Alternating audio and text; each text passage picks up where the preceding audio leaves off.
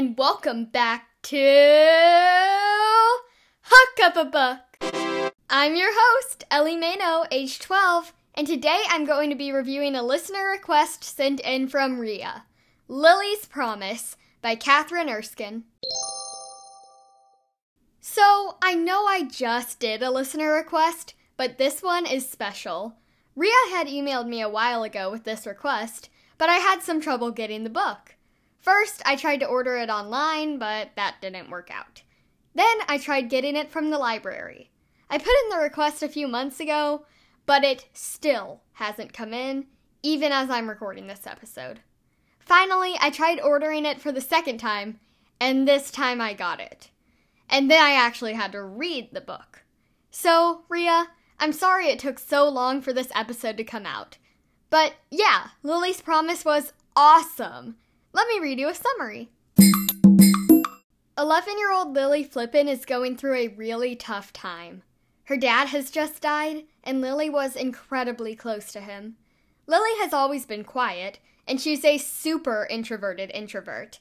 However, before her dad died, he told Lily to strive for five, to try to speak up five times. That's not going to be easy for Lily. Lily's dad had also been her homeschool teacher, and now that Lily can't stay home during the day, she has to go to a public school. At first, it's absolutely, positively horrible. But then Lily meets Hobart, a puppy obsessed curling fan. Curling is a sport, by the way. With Hobart by her side, school becomes a little more bearable for Lily. And when she meets Dunya, Zoe, and Skylar, some more loyal friends, it seems like Lily might actually have fun at school. But still, Strive for Five is feeling impossible, especially because of a mean bully, Ryan, and his gang. Plus, Lily finds out that people all around her are intolerant towards immigrants, even towards Dunya, one of Lily's new friends that immigrated from Iraq. Lily really wants to do something to bring out the kindness in everyone, but when she is still having trouble with her Strive for Five challenge, Speaking up about major issues in her community seems really, really, really, really, really hard, if not impossible. Lily is still determined to speak up five times, though. It was, after all, her last promise to her father. But when Lily has to face the biggest challenge of all, she starts wondering will she ever be able to meet her goal? Want to know something really cool about Lily's promise?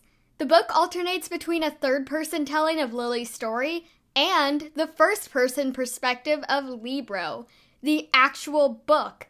Libro is really funny, and I had never read a book where the literal book was a character.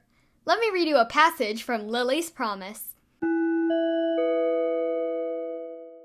Lily wove her way through the kids in the hall as lockers slammed and voices shouted around her.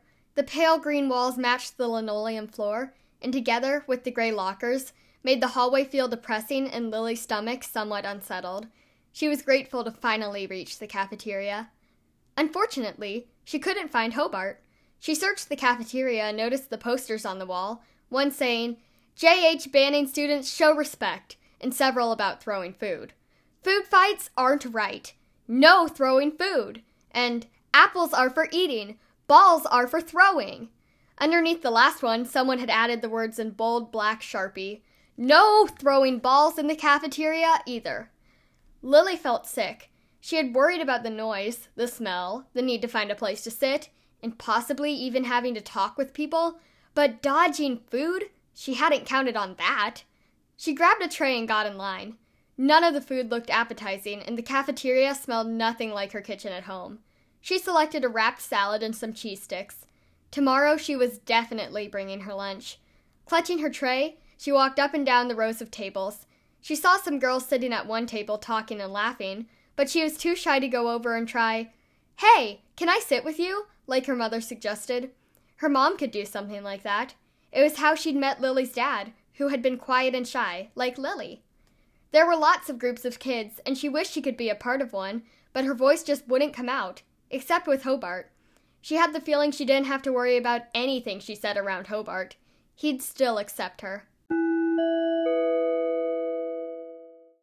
I chose to read that passage to you because you get to meet Lily, and you can tell how comfortable Lily is around Hobart. You can also see how introverted Lily is. I think Kathryn Erskine is an amazing author, and Lily's Promise is probably in my top 10 favorite books of all time. I hate to interrupt the episode, but right now it's time for a message for the grown ups. Hey, adults! There's nothing inappropriate in Lily's Promise, but a few characters are very intolerant of immigrants and use a few racist slurs. You might want to discuss this with your child. I'd recommend Lily's Promise for kids ages 9 to 12, but mature 8 year olds could probably read it as well. Now it's time for the last segment on Hook of a Book. What emotion? You know the rules. Okay, drum roll please. The emotion I felt when finishing Lily's Promise was contemplative. I'm not going to spoil the ending because that would be terrible, but I can say this the book's ending will definitely make you think. Thank you for listening to Hook of a Book this week. If you have a book you want me to review on the show, email me at hookofabookpodcast at gmail.com. You can also send in a voice message that might be featured on a future episode. Both links are in the episode description. To stay up to date with all things Hook of a Book related, you can check out our Instagram. The link is in the podcast description.